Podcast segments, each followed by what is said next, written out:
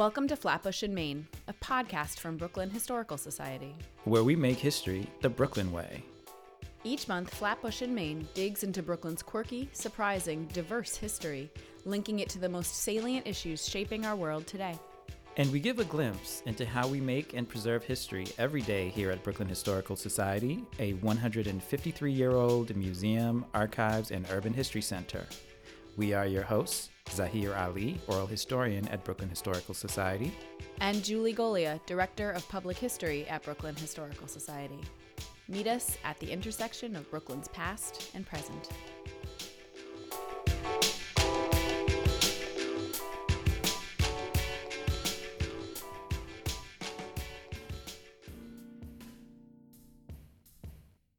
In this episode of Flatbush and Main, we're going to explore the history of the Brooklyn waterfront. This is Brooklyn's moment, and the market revolution is all about connections. It's all about networks and conduits. And Brooklyn's conduits are not just to Manhattan across the way, where we're bringing people and food back and forth, but increasingly throughout the world. Julian Assistant Public Historian Katy Lasdow talk about the life and death of one 19th century warehouse worker.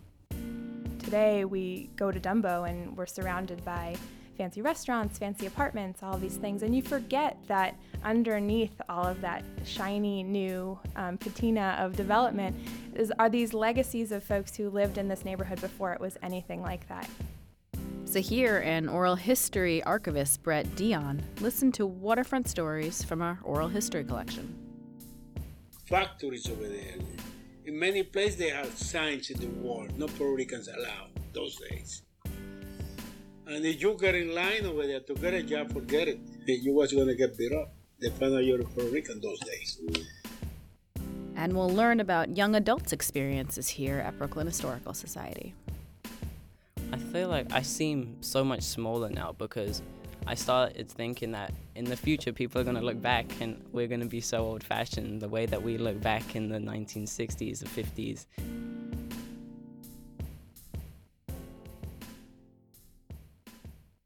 It's springtime here in Brooklyn, and everyone's headed outside. Now, one of my favorite places to go is just a stone's throw away from Brooklyn Historical Society, and that is Brooklyn Bridge Park.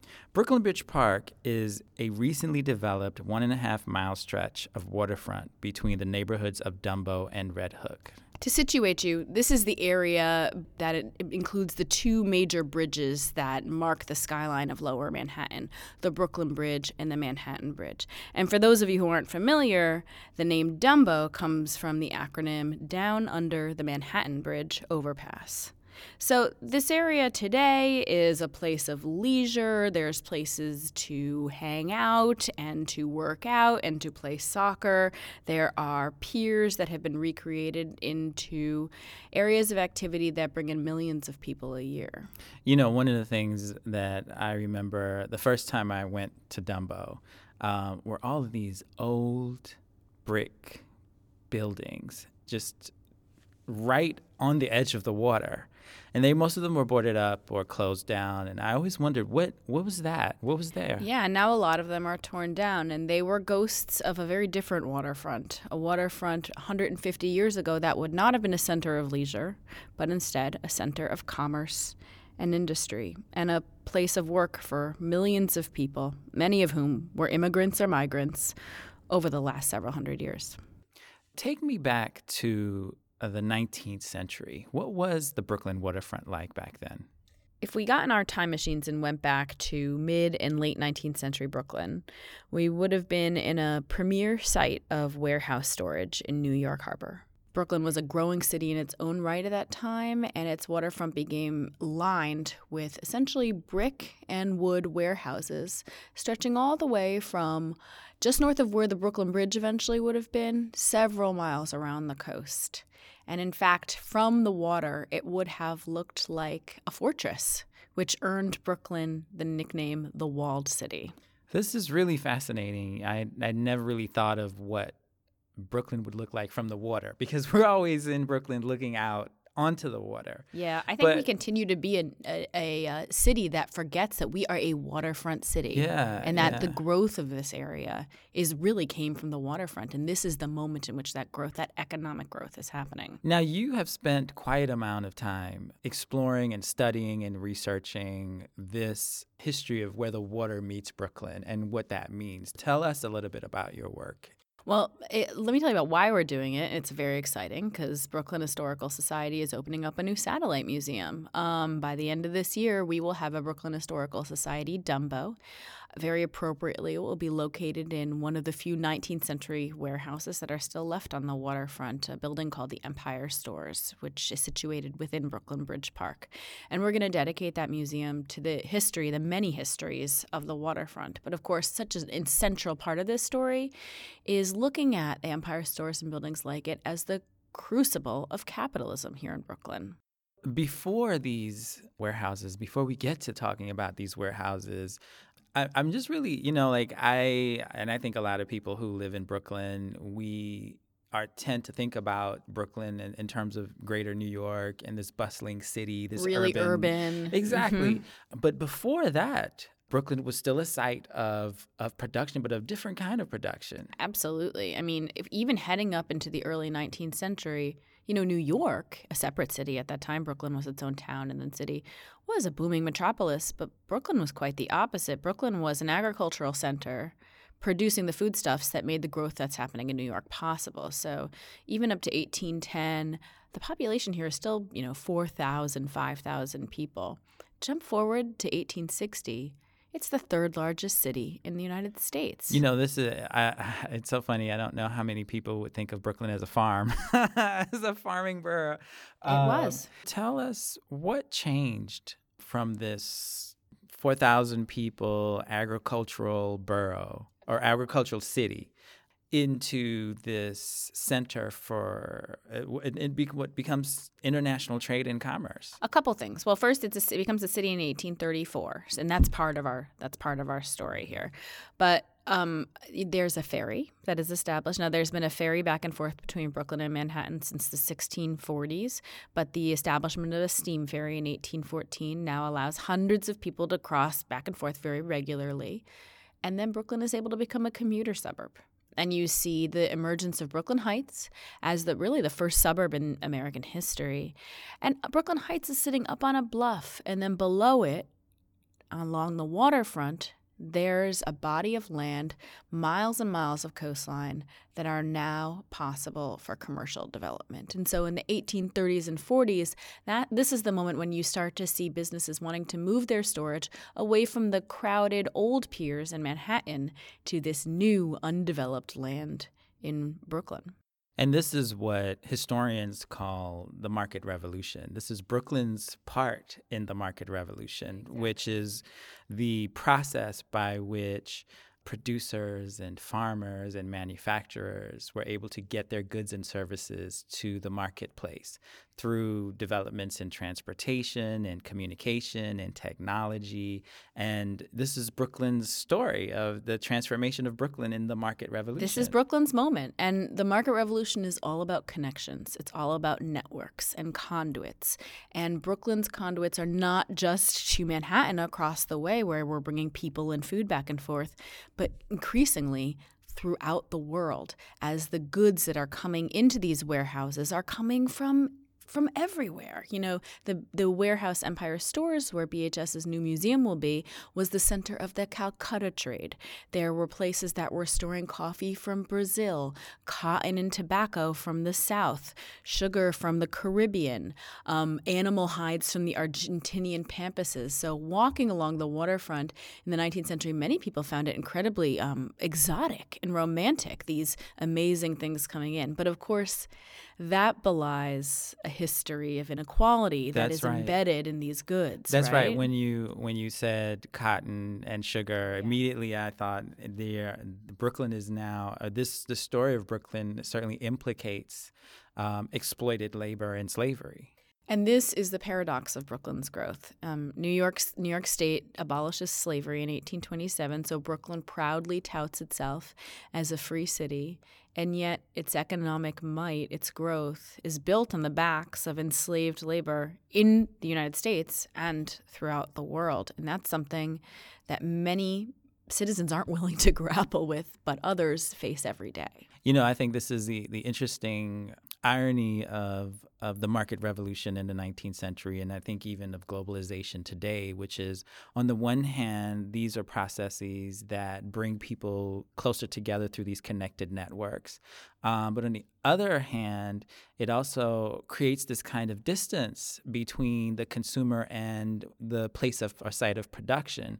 So you you actually don't have to see, you don't have to witness, you don't have to experience the exploitation that goes into producing the thing that you're consuming. Absolutely, the alienation of production always to me underscores that um, you know the that globalization was a central part of Brooklyn society in the 19th century as well as today. Sugar in the 19th century, as people stirred their sugar into their tea and their coffee. Well, I think of people with their Apple products today. Yeah, you know, yeah. with the you know the Yeah. the the press in the past few years about the treatment of Apple's workers Yes. in Asia, and they're not that different. You know. Absolutely no. So the walled city is this kind of this this really interesting nexus of so many things you talked about. This was a place where all of these exotic goods were coming in, and you could almost experience the world through smells and sights and sounds. Um, but it was also even though the these were goods and services being produced elsewhere, sometimes through exploit, exploited labor, there was also you know une- inequality in here in Brooklyn. It was a workplace. Millions of workers worked along Brooklyn's waterfront during this sort of industrial and commercial heyday. Many of them were recently arrived immigrants or later migrants. Um, and this is a time, especially in the 19th century, well before any kind of labor regulation. So it was a dangerous place to work. It was a place where people of different races and ethnicities were pitted against each other, sometimes in deadly ways. An 1846 riot, for example, broke out at the Atlantic docks in Red Hook, in which people shots were fired and workers died. Workers killed each other. So this was a incredibly difficult place to work and to live if you were poor. Now, many of these workers and their voices and experiences get lost in the historical record. So, how do we reconstruct the stories of these sites, the story of this process, of this economic development, while being attentive to the experiences of the people who helped to make it happen? To answer that question, I think it's time to go into the archives.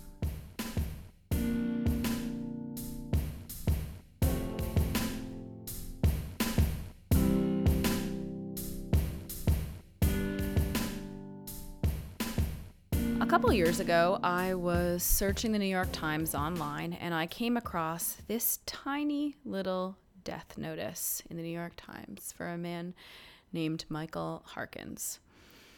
From there, I got very excited and I emailed it to our guest, Katy Lasdow, who is a PhD candidate at Columbia University and assistant public historian here at Brooklyn Historical Society. Katy's been part of a curatorial team researching the history of Brooklyn waterfront for an upcoming long term exhibition. Katy, do you remember the day that I sent you Michael Harkins's death notice? I do. You were so excited about it, and you told me to go forth and find our worker. And so that is what I did. What does that mean in historian speak? What was so significant about this little, I was like 40, 50 word death notice? Yeah, I mean, it means so much. I mean, from that, you know, two sentences, I think it's two really long sentences, we were able to find out not only that there was a guy named Michael Harkins, but that he was 45 years old when he died, that it was in the year 1873, and this was the best part that, um, well, aside from the fact that he died, poor guy, but the best part was that we were able to figure out where he lived, and they took the, the people who found him when he was killed um, at the Empire Stores took him to his home, which was 195 Plymouth Street, which is in the neighborhood of Vinegar Hill here in Brooklyn.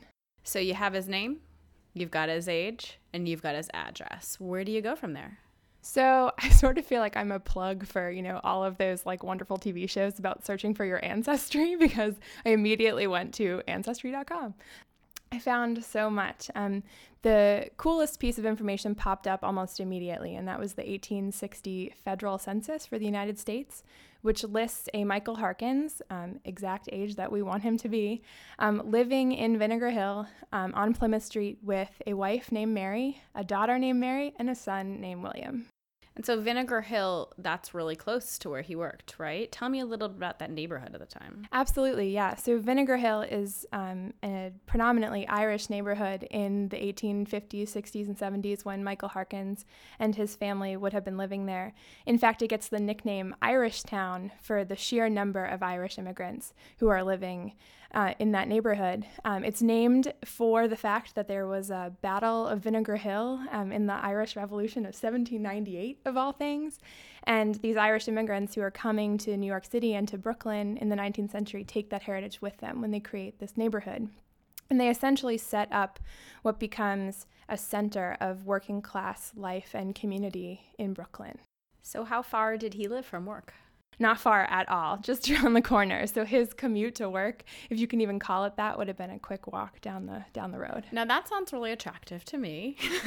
yeah, doesn't a it? quick commute, but it probably wasn't so attractive in the 19th century. No, not at all. Um, although he did live close to the waterfront where Michael Harkins did most of his work. Um, Vinegar Hill was not a swanky place. It's not, um, we can't think of it like we would when we think about Dumbo and those surrounding streets today. Um, it was a working class neighborhood, which meant that you have a high proportion of tenement housing, which is um, essentially your earliest form of apartment building in New York and Brooklyn.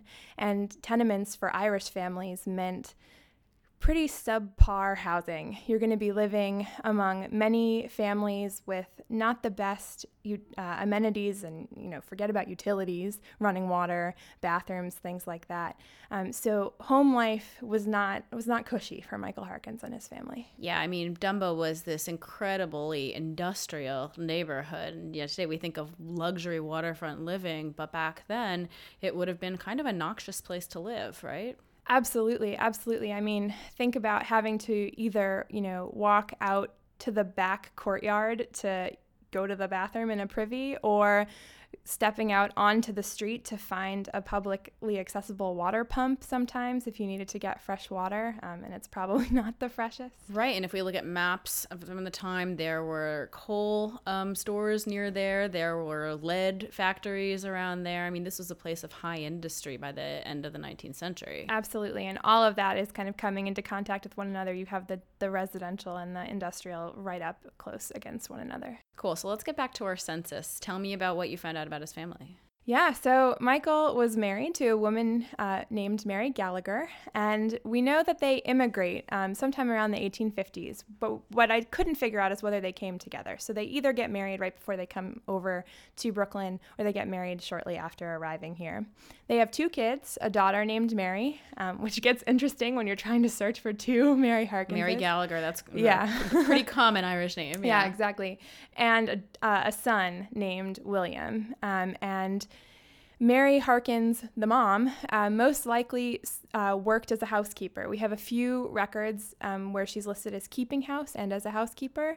And we know that she made a little money because she was actually able to open her own savings account, um, which ties her uh, not only to her husband, because the record links her as a married woman, but also to the fact that she was economically self sufficient in some ways. She was able to amass um, a pretty good amount of personal property in order to so, open a bank account. That is so interesting. Yeah, it's pretty cool. Okay, so first off was census census, then where'd you go? So, from the census, I was able to sort of figure out this family. And then I moved into more records. So, we find that, that bank account for Mary Harkins, we find um, other records like city directories that help trace where they're living. So that a city directory is essentially like your 19th century phone book before there's a phone. So it lists people where they live and what they do for work. And so I could trace Michael Harkins and their addresses over time. I also found other census records that show the family getting older and where they might be moving and the children growing up. And one of the interesting things is that William Harkins sort of like falls off the radar. We don't really know what happens to him. And so the, these were some of the questions that I kind of kept in the back of my head as I was researching. There's such an irony to that because usually it's the women that fall off the historical record that are difficult to find. And in this case, we lost one of our, our men in the family. Yeah, absolutely. Strangely enough, Mary Gallagher Harkins and the daughter Mary become two of the kind of mainstays of this family. It's interesting. All these records are giving us all this demographic information about the family, but it's harder to get sort of the texture of the neighborhood. Where did you go to get a sense of what it was like to live in Vinegar Hill? Yeah, newspapers are a good place to start. Um, I was sort of trying to figure out if if any publications had said anything about what life was like in Vinegar Hill, and so I started typing in to the search engines just their addresses to see if anything would pop up. And oh my gosh, so much popped up. So you popped in our addresses. What came up? my goodness, Julie. So living in Vinegar Hill was crazy. So the the Harkins family lived in two different tenements, one in the 1860s and one in the 1880s, I believe, in which two different um, murders occurred. Murders? Murders, yes.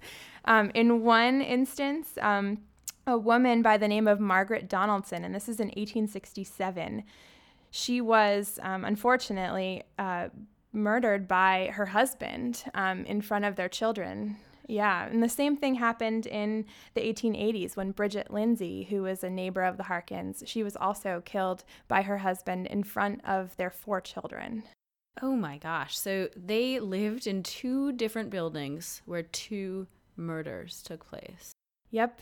And we obviously don't necessarily have demographic information, but that has got to mean something about the level level of crime or danger in living in this neighborhood. Yeah, so it's it's a little complicated, and I think first we should make sure that it's clear that you know newspaper reporting in the 19th century is not of the caliber that we would hold it to today. So back in the 1800s, a lot of newspaper writers would sensationalize a lot of stories. And they often, not only would they sensationalize the news that they reported, they would often target certain groups in society. And one of those groups was Irish immigrants. Um, and this is at a particular moment in American history where there are a lot of prejudices and what we would call you know, nativist sentiments um, about immigrants, particularly the Irish, who are coming into cities in droves in this period. And so when we read about violent crime in Vinegar Hill in the 1800s, we have to sort of contextualize it within this understanding that journalistic standards aren't as high and that this is a particular moment of certain types of prejudice. That's all of that to say that living in tenements was was violent and dangerous and crime was was prevalent in people's lives. Um, but you know, this is these are folks who are living with very little. They're very poor. Um, like I said before, with tenement living, you know, you're crammed up against other families. You, you have people struggling with alcoholism. You have people struggling with poverty, and for many of these people, it leads them to their breaking point. And unfortunately, for these women and these families, they meet their end. So, Katy, why why is it important for us to follow this treasure hunt and tell the story of the Harkins family? I think one of the reasons it's important is we often think about Dumbo and Vinegar Hill and, and the neighborhoods in and around the Brooklyn waterfront as sort of these swanky, posh places to live. You know, today we go to Dumbo and we're surrounded by fancy restaurants, fancy apartments, all these things. And you forget that underneath all of that shiny new um, patina of development is are these legacies of folks who lived in this neighborhood before it was anything like that. And the Harkins family is one place where we can begin to see that story. And it makes me think about the hundreds of thousands of other workers who might have lived and died along the waterfront. And in a lot of ways, Michael Harkins has come to represent them for us.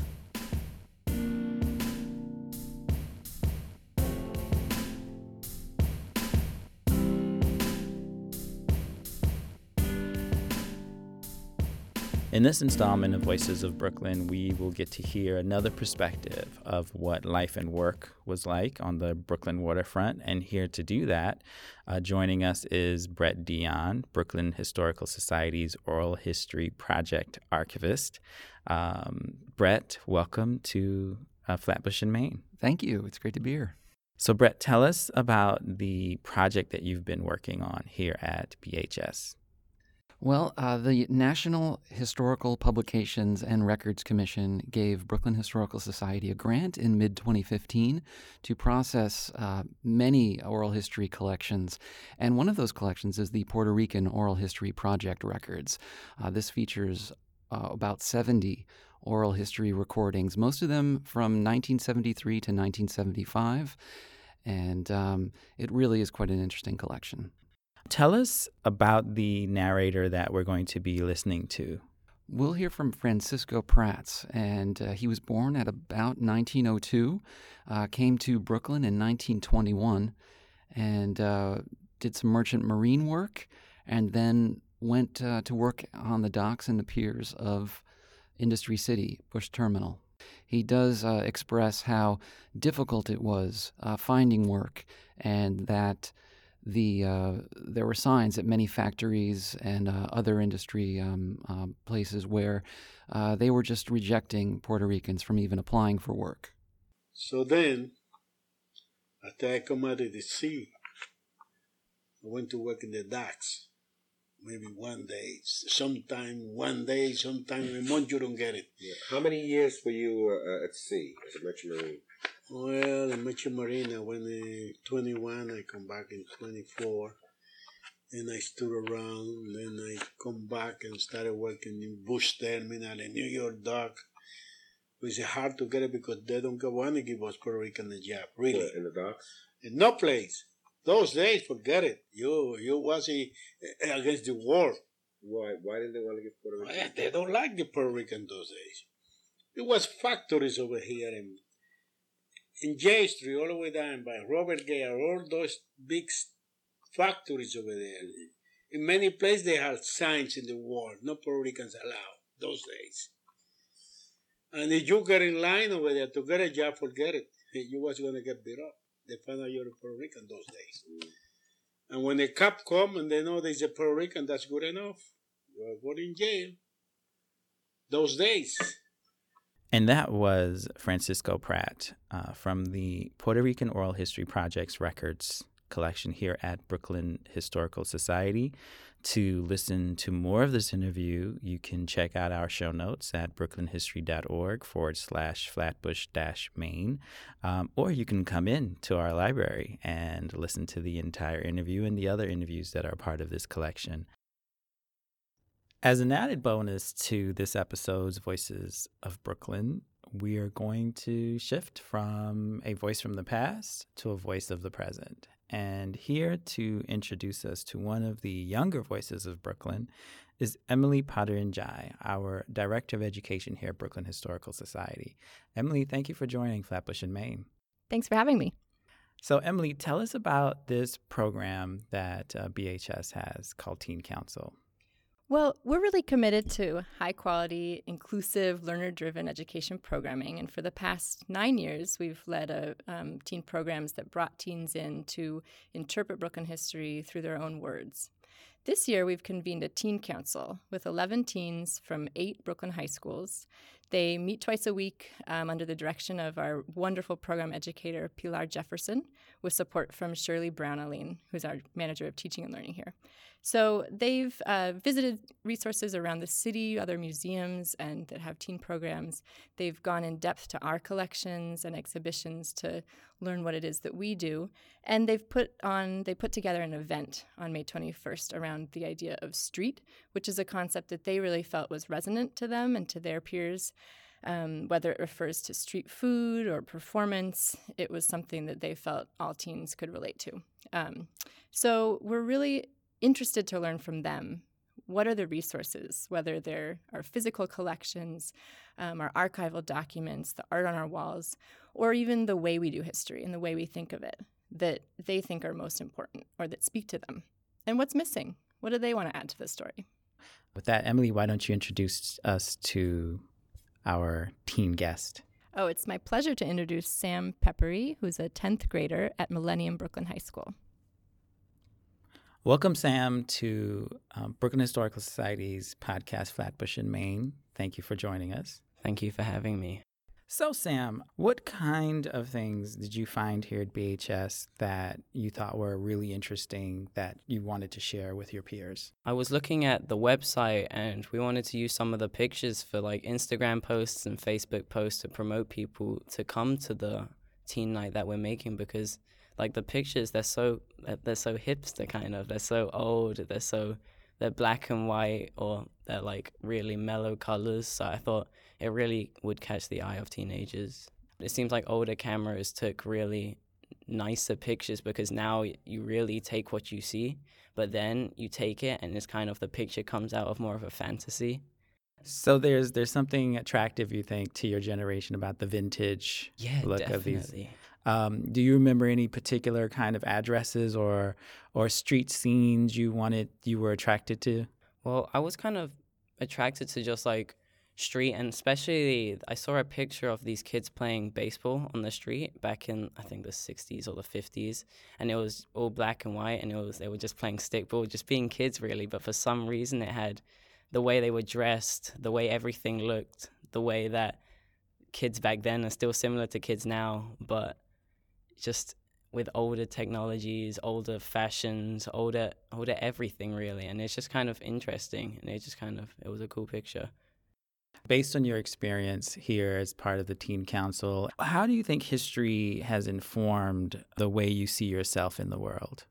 I feel like I seem so much smaller now because I started thinking that in the future people are going to look back and we're going to be so old fashioned the way that we look back in the 1960s, the 50s, and the 40s, everything, all the way back.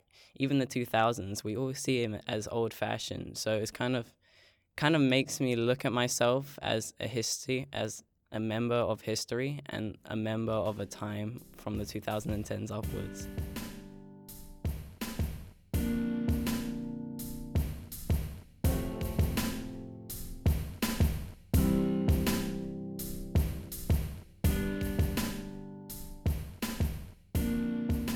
Lots of great events happening in June at Brooklyn Historical Society. Zaheer and I have been looking at the calendar with great excitement. So, Zaheer, what are you going to be staying after work to attend? I'm really excited about um, a program we're having on Tuesday, June 14th here at Brooklyn Historical Society called Call and Response Black Power 50 Years Later. Um, for many who may know or may not know, uh, this year marks 50 years since the call of Black Power. It's also 50 years since the founding of the Black Panther Party.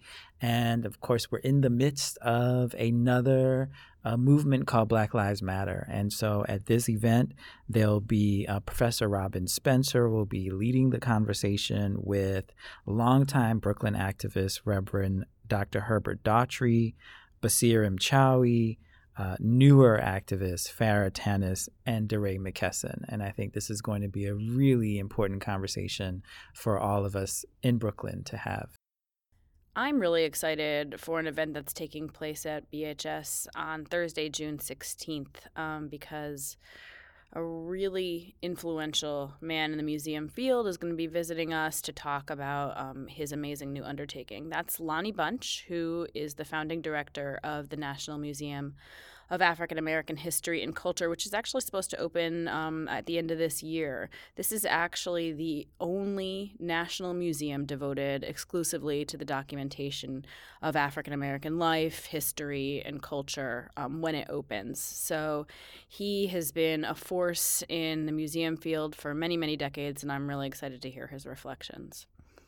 I'm also excited because this week we have a bonus endorsement um, from one of our wonderful colleagues here at Brooklyn Historical Society. We're being joined by KT Williams.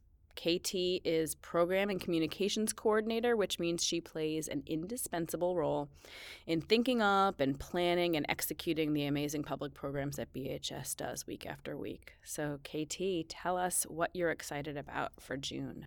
Um, sure. I'm really excited about our program that's taking place on June 23rd. It's a Thursday. Um, it's called Redefined and Redesigned Defying Gender Norms in Fashion. And we'll be bringing a panel of pioneering designers, models, and bloggers here to BHS to explore the intersection of gender, identity, and fashion. So, who are some of the people who we're going to hear from that night? Um, well, the panel is being led by the great Anita Dolce Vita. She is the owner and editor in chief of Dapper Q. And what's Dapper Q? Oh, good question. Uh, Dapper Q is a wonderful queer style website geared towards the empowerment of masculine presenting women, genderqueers, and trans identified individuals. Um, it is actually amongst the first digital spaces to champion menswear for those traditionally underserved by mainstream fashion. And on a nice side note, it's where I actually heard about the company Marimacho that ended up providing me with my first non ill fitted suit for fancy occasions. I love that. That's awesome. And then also, isn't Ray Tutera going to be on the panel too? Yes, Ray Tutera will be here um, Ray Tutera is of the Brooklyn-based bespoke men and women's wear company Bindle and Keep, um, which makes custom suits for gender nonconforming and transgender clients. Uh, and Bindle and Keep is actually the focus of a new documentary called Suited, which was produced by Lena Dunham, amongst others, and it had its world premiere at Sundance this year. And it will be showing on HBO in June, so make sure to keep an eye out.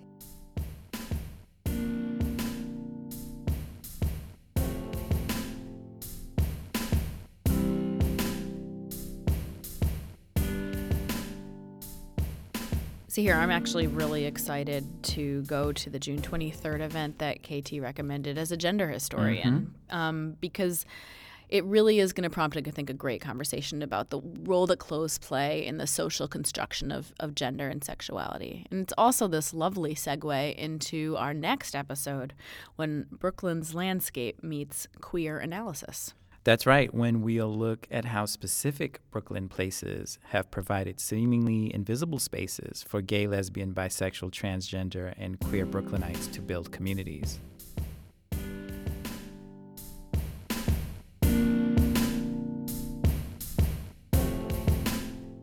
And with this episode of Flatbush and Main, we've made Brooklyn history. Thanks to our guests, Brooklyn Historical Society staff members Katy Lasdow, Brett Dion, Emily Potter-Ndiaye, KT Williams, and our teen council member, Sam Pepere. You can learn more about Flatbush and Main at brooklynhistory.org slash flatbush main. There you'll find more details from each episode, pictures of documents and artifacts we talked about, and clips and info on oral histories. And be sure to subscribe to our podcast and rate us at iTunes or any other podcast platform on which you listen to us. Our show music is by Joe Schloss. Find out more about him at josephschloss.com. Tune in each month for lots more Brooklyn history. From Brooklyn Historical Society, we are your hosts, Zaheer Ali and Julie Golia.